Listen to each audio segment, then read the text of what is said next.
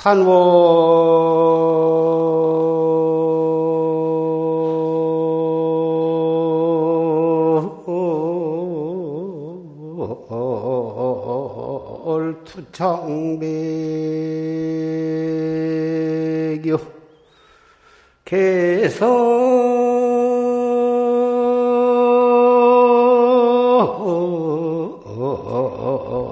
이 포명이로구나 나무아미타부 역시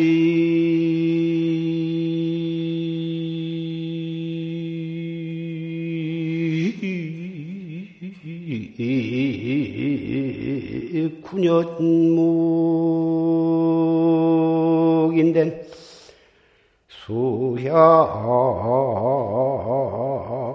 차중명이니라 나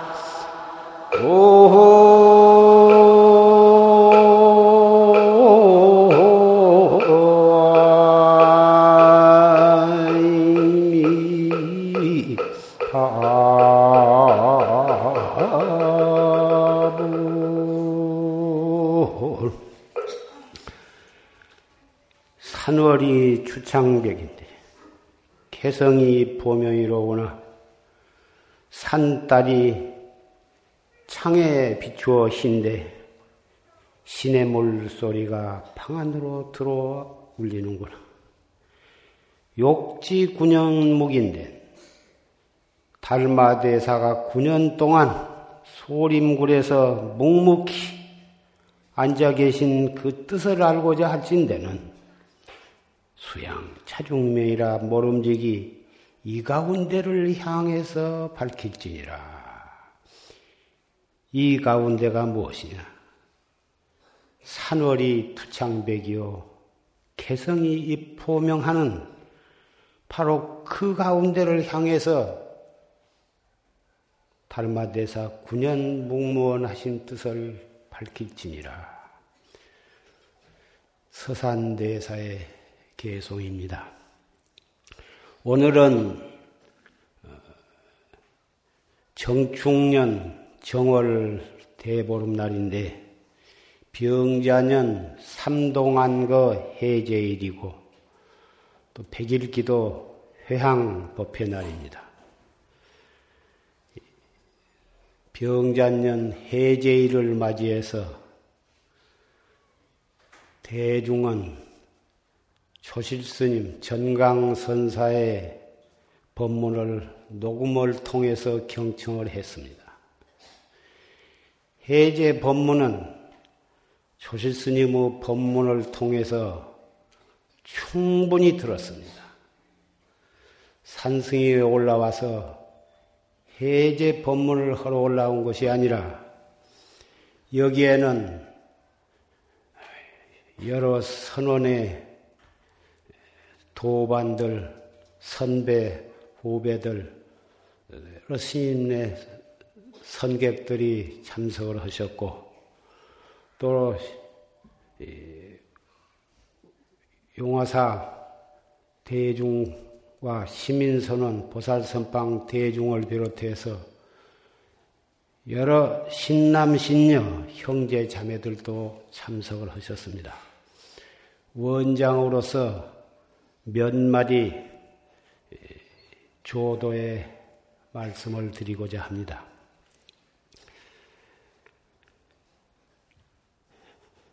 해제라 하는 것은 원래 인도에서는 여름에는 비가 많이 오기 때문에 우기가 아닌 때에는 나무 밑에나 돌 위나 보다 인연 따라서 모두 흩어져서 각자 걸식을 하면서 정진을 하다가 비가 오는 장마철이 되면은 한디에서 기거를 할 수가 없으니까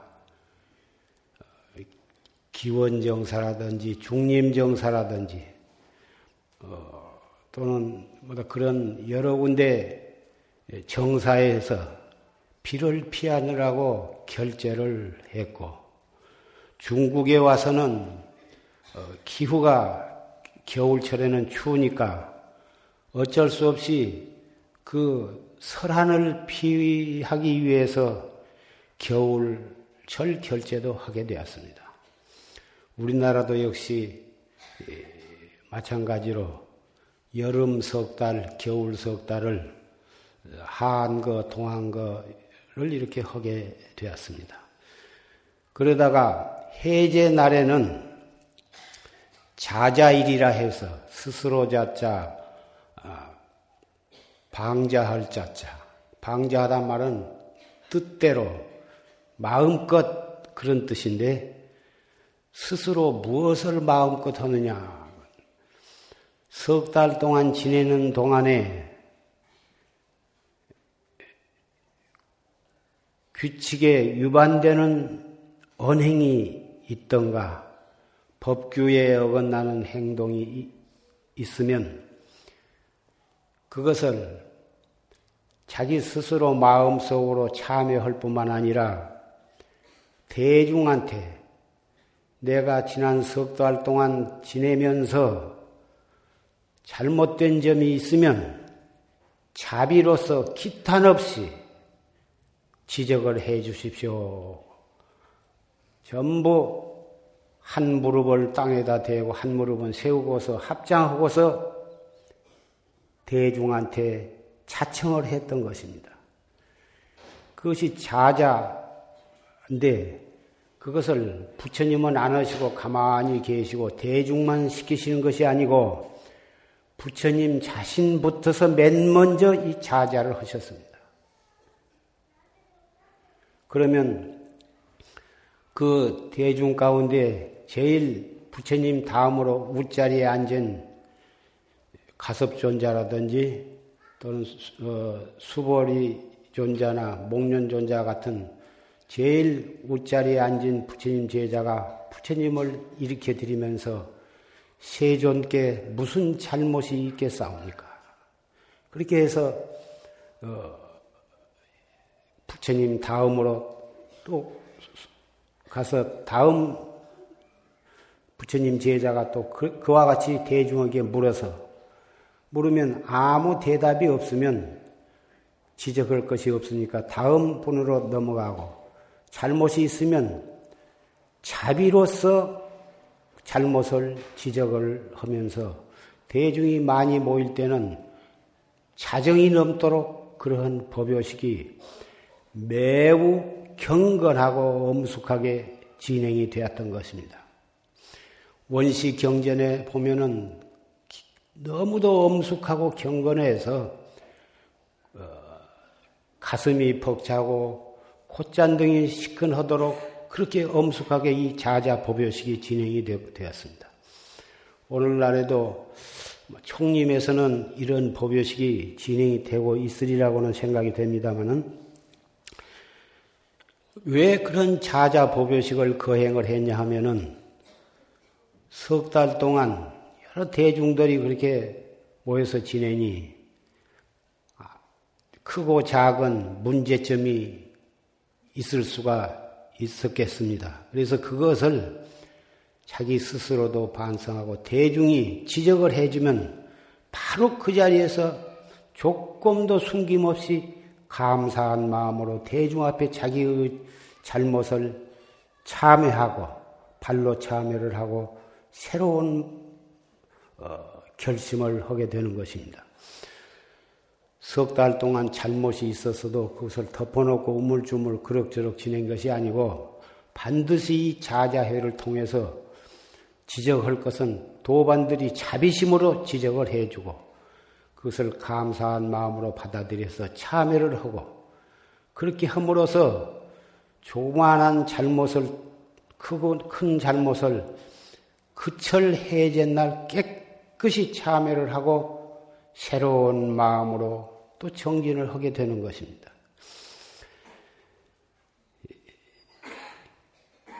결제 해제라고 하는 것이 특별한 뜻이 있어서 결제 해제를 한 것이 아니고 기후 관계로 해서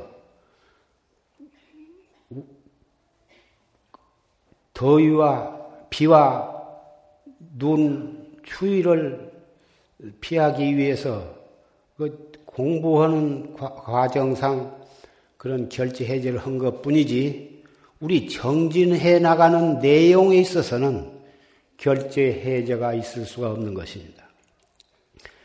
결제 동안에는 부처님을 위시한 모든 부처님 제자들이 한 군데서 모여서 지내니까 그래도 언행을 조심하고 뭐다 규칙에 의해서 엄숙하니 지내다가 해제를 하면 각자 인연 따라서 흩어져 가지고 동서남북으로 흩어지게 되니까 자칫 잘못하면 그럭저럭 산만하게 지낼 우려가 있기 때문에 이 자자회를 통해서 참회를 하고 새로운 마음으로 발심을 해서 공부를 하자는 뜻이지 해제했으니까 걸망지고 아무데나 자유롭게 지내자 이것이 아닙니다. 훨씬 더 결심을 다지고 분심 발심을 해가지고 결제 중보다도 더욱 마음을 가다듬고 정진을 하는데 이 해제의 자자법요식이 꼭 필요했던 것입니다.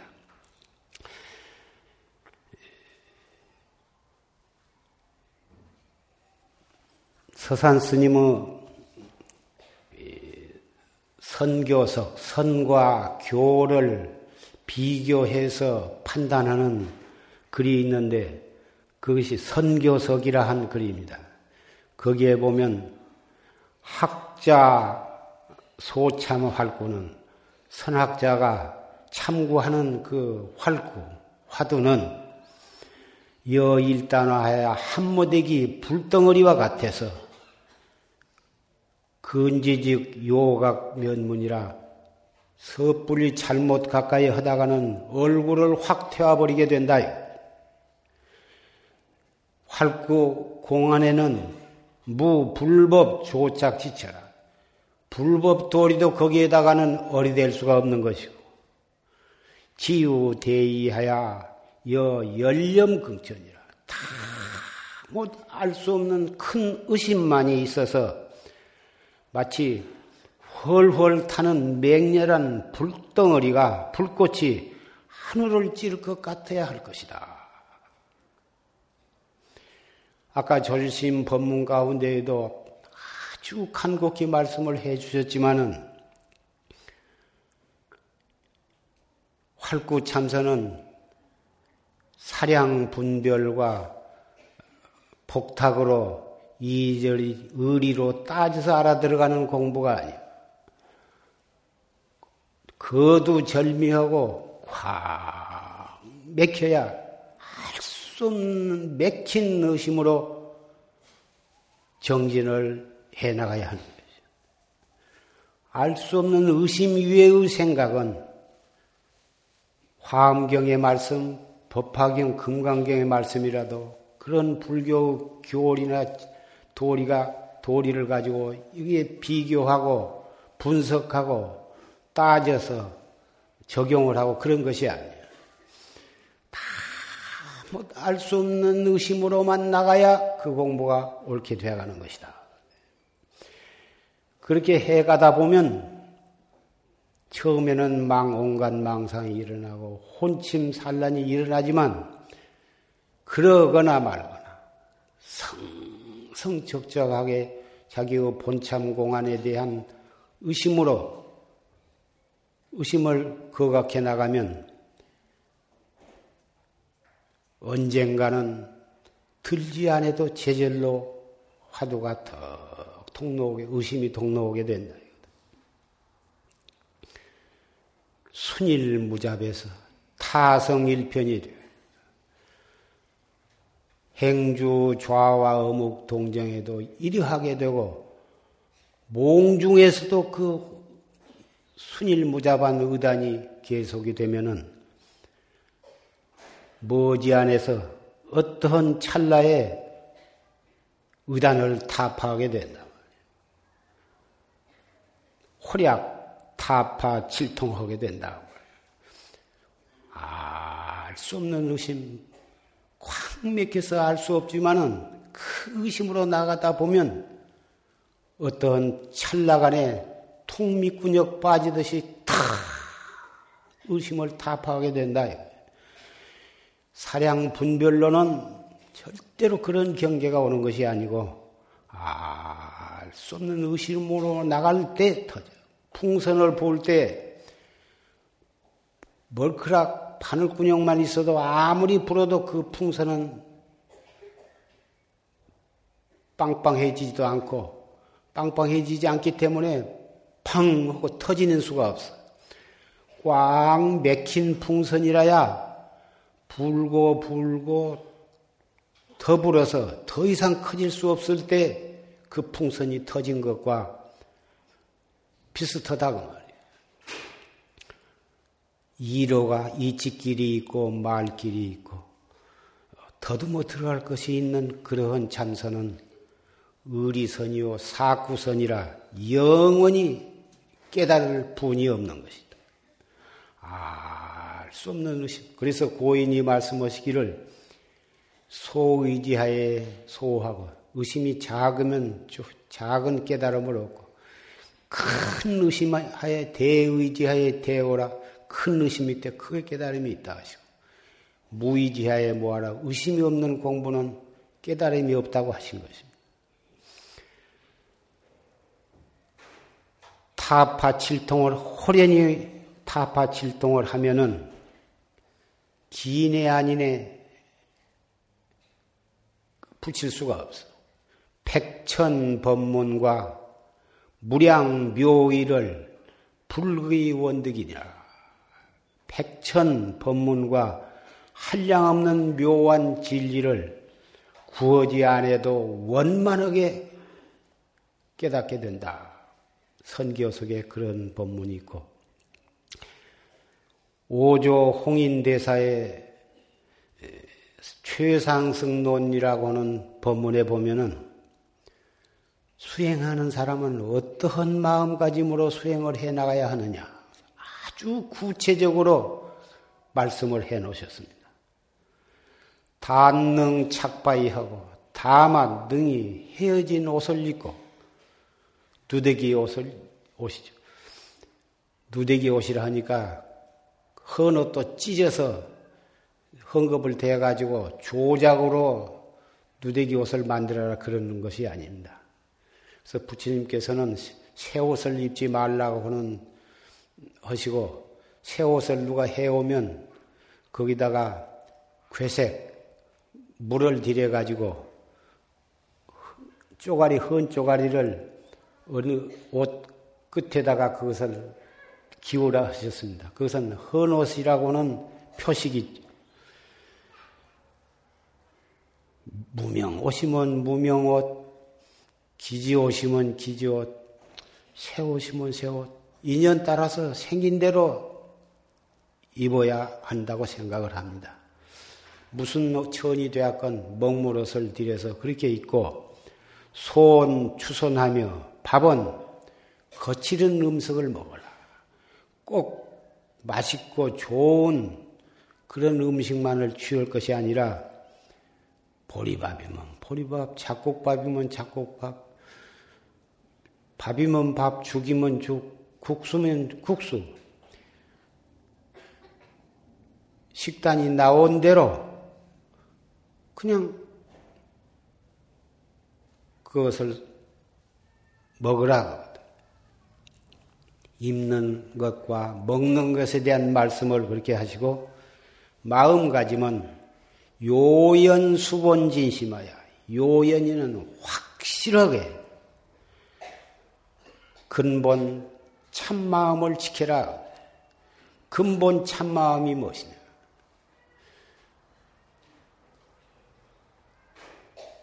우리의 마음은 본래 본래 청정한 것이고 더 보태고 뺄 것이 없는 진여 불성이 내게 있다고 하는 것을 확실히 믿어야 해요. 그 근본 마음을 확실히 지킨다고 하는 것은 참선하는 데 대단히 중요한 요건이 되는 것입니다. 그 마음이 있기 때문에 이 최상승법을 믿게 되고 선지식을 찾게 되고 선지식의 말 한마디로 그것을 그 화두를 가지고 생사해탈할 때까지 그걸 밀고 나가는 것이 양치 불애어하면 거짓양자 어리석을 치자 속은 환하지 바보가 아니고 멀쩡하니까 환하겠지만 거짓 어리석은 척하라고 그래요. 바보 노릇을 하라고 합니다. 말귀도 못 알아들은 것처럼 바보가 되라고 해요. 어디 가서 참선 선방에 가서 똑똑한 체하고 잘난 체하고 유식한 체하고 수완이 있는 것처럼 뽐내고 그러란 것이 아니고 방부를 들이고 정진을 들이면 아무것도 모르고 목탁치면 가서 아무 말 없이 공양하고 목탁치면 가서 소지하고 울력하고 속이 있는지 없는지 바본지 천친지 무식한지 유식한지 전혀 옆에 사람도 모르게 완전히 숙맥이 되라 이겁니다.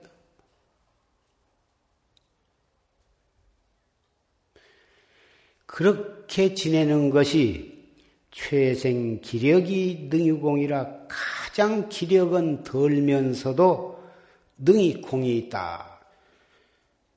가장 힘은 덜 들이면서도 수행을 철저하게 하고 큰 깨달음을 얻는 데는 가장 효과적이다.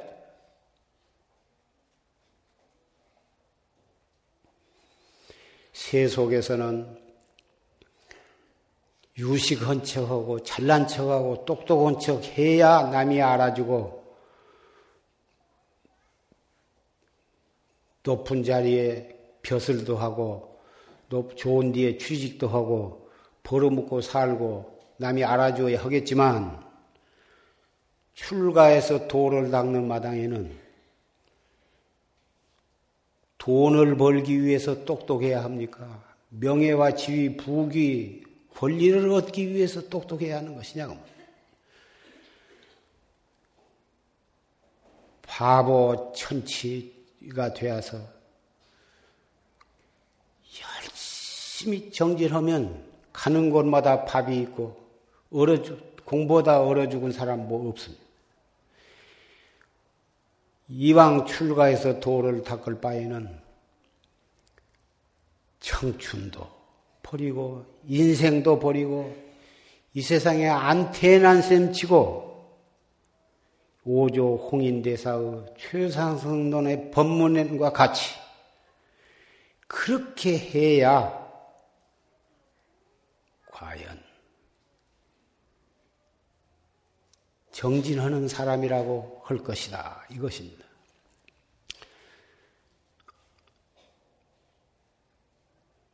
산승이 처음에 출가할 때 규정에 의해서 일주일 만에 고암 스님과 조실 스님을 모시고 기회를 받고 며칠 동안 도량석 천수는 외워야 하고 예불 드린 것은 외워야 한다고 그래서 그것을 며칠 동안에 그것을 외우고 목닥 치는 법도 조실스님한테 나주 다보사 나한전에서 일주일간을 기거하면서 그걸 대충 다 배웠습니다. 그걸 배워놓고는 한 번도 불공 한 번도 해보지도 않고 바로 묵언을 했습니다. 군대 안 가려고 묵언했다고 무슨 불교 신문인가 그런 말이 났는데 그때는 병역법이 없었습니다. 군인에 간 사람은 국방경비대라 해가지고 자원은 사람이 한해서 갔지 병역법이 없었어요.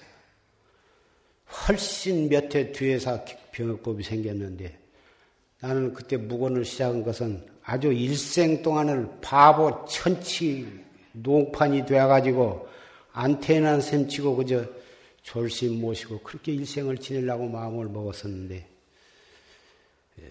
졸심의 명령에 의해서 한 10년 그러다가 무건을 텄습니다마는 지금 생각으로서는 졸심 명령을 안 하시고 이런 원장이라고는 직책도 맡기시지 않았으면 저는 훨씬 더 좋았으리라고 그렇게 생각을 합니다.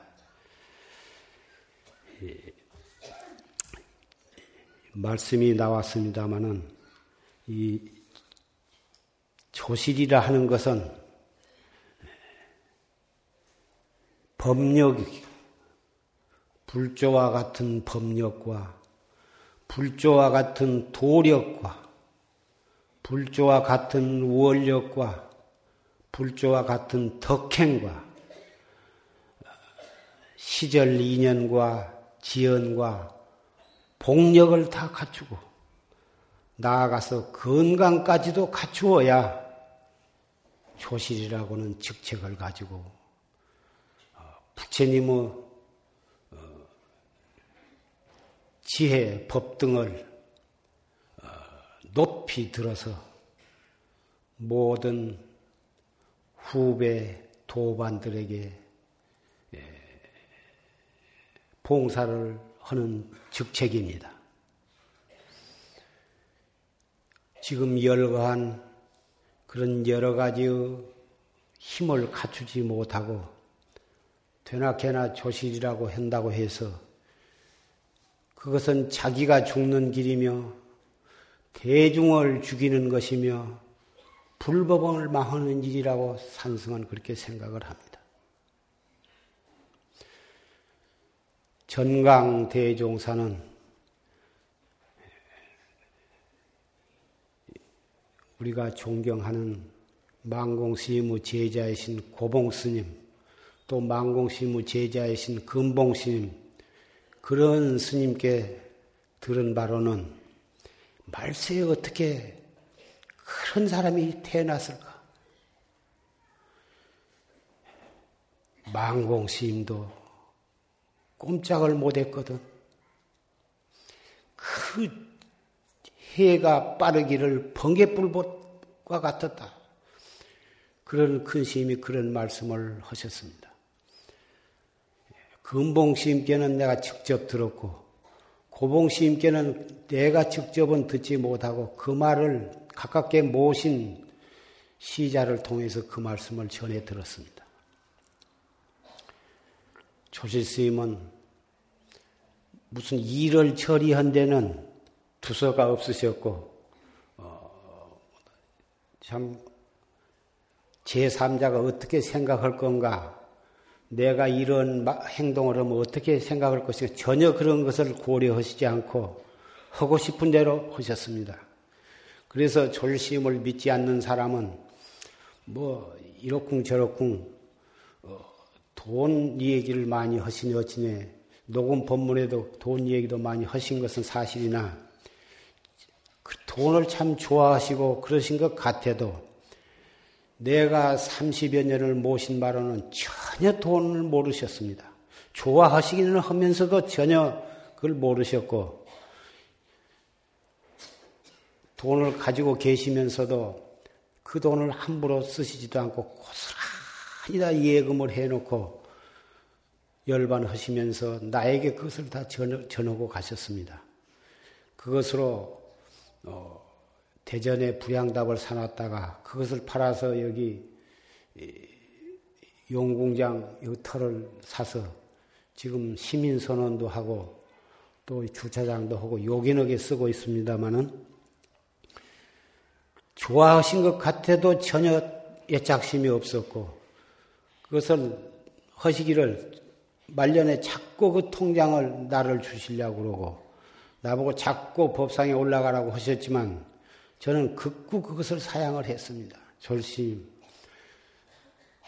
돈은 절심 쓰시고 싶은 대로 쓰십시오. 병든 수자들에게 약값도 주시고 여비도 주시고 마음대로 쓰시지 그걸 뭐하러 그걸 저한테 전하려고 하십니까? 제가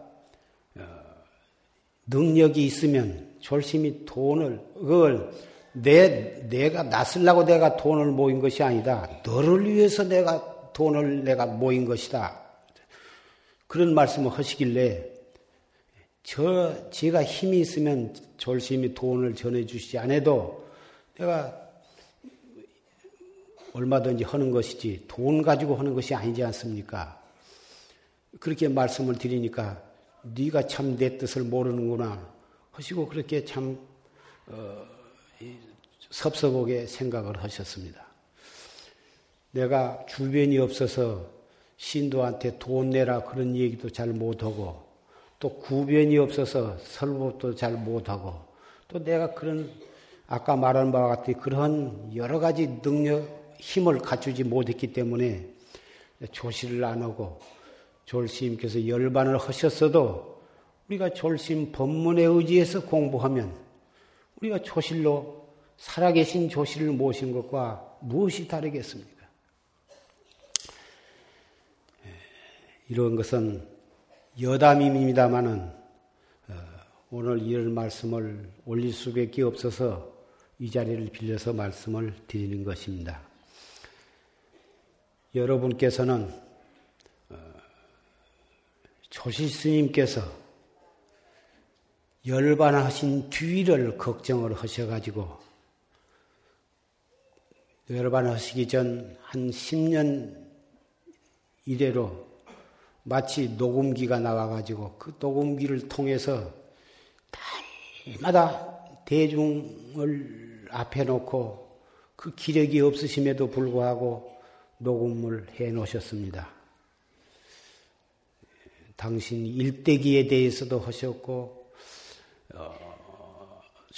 초발심 작용이나 몽산법어나 선가구검이나 또 이 닥치는 대로 후배 우리들을 위해서 많은 요긴한 법문을 남겨놓으셨습니다.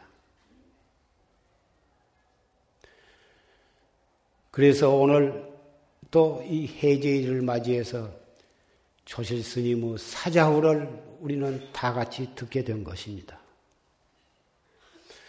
부처님께서 3000년 전에 열반하셨지만은 우리는 서가모니 부처님을 교주로 모시고 우리 불교를 믿고 이렇게 신앙생활을 했습니다. 하고 있습니다. 조실스님께서 22년 전에 열반하셨지만 조실 스님은 녹음 법문을 통해서 이렇게 우리는 꼭 생존시에 하신 법문과 같이 우리는 경건하고 엄숙하게 법문을 들을 수가 있습니다.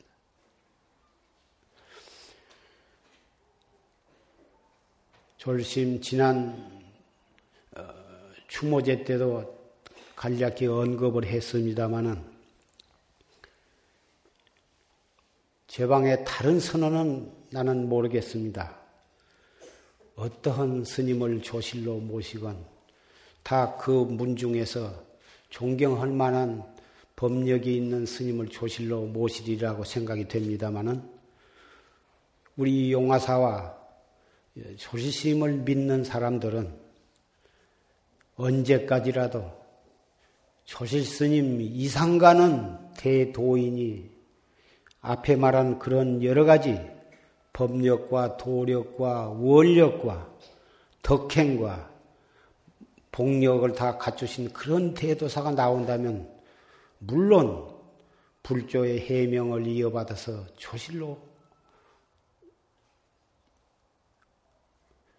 추대된들 무슨 허물이 있겠습니까마는 그러지 못한 사람이 함부로 조실의 이름을 띄는 것은 자기를 위해서나 대중을 위해서나 우리 정법문중을 위해서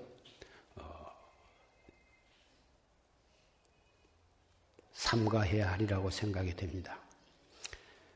우리는 과거에 참 숙세에 깊은 인연이 있어서 오늘 이 자리에서 조실실무 법문을 들으면서 해제 법요식을 갖게 된 것을 산승은 대단히 감격스럽고 감사하게 생각하는 바입니다.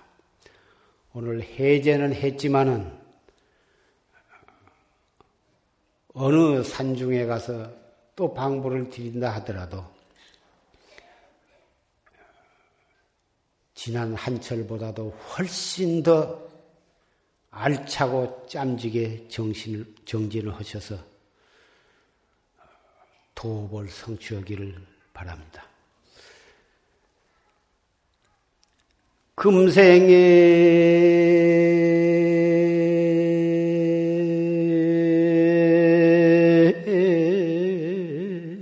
약불 총사하면 후세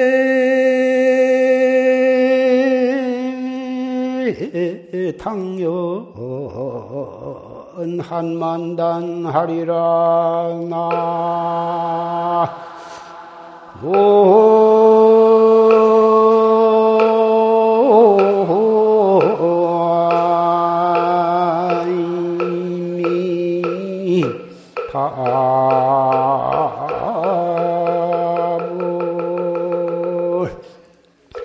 일파유졸 수부득하야 화풍탑재 옥랑아니로다 나 무아미타불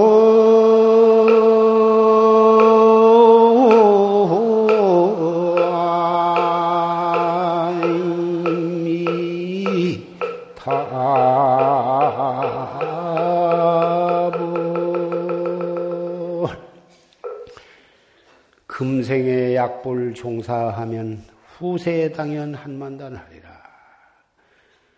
금생에 오늘 이렇게 조실스님 법문을 듣고 산승이 이렇게 간곡히 말씀을 드렸는데, 그리고 서산스님의 법문과 오조 홍인대사의 법문을 소개를 했습니다마는 이런 말씀을 깊이 명심을 하고 따르지 아니하면 후세에 한이 만단이라 될 것이다 이것입니다.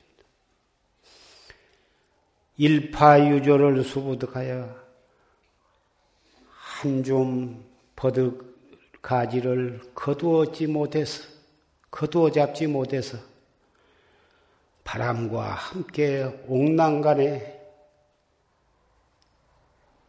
맺어드노라. 백일기도에 동참하신 분은 오늘 회향을 맞이했습니다. 회향을 맞이했습니다. 소원을 모다 성취하고 보람있는 새해를 맞이해서 또 열심히 법문 듣고 그 법문에 의해서 알뜰하게 생활을 통해서 정진을 하시기를 부탁을 합니다.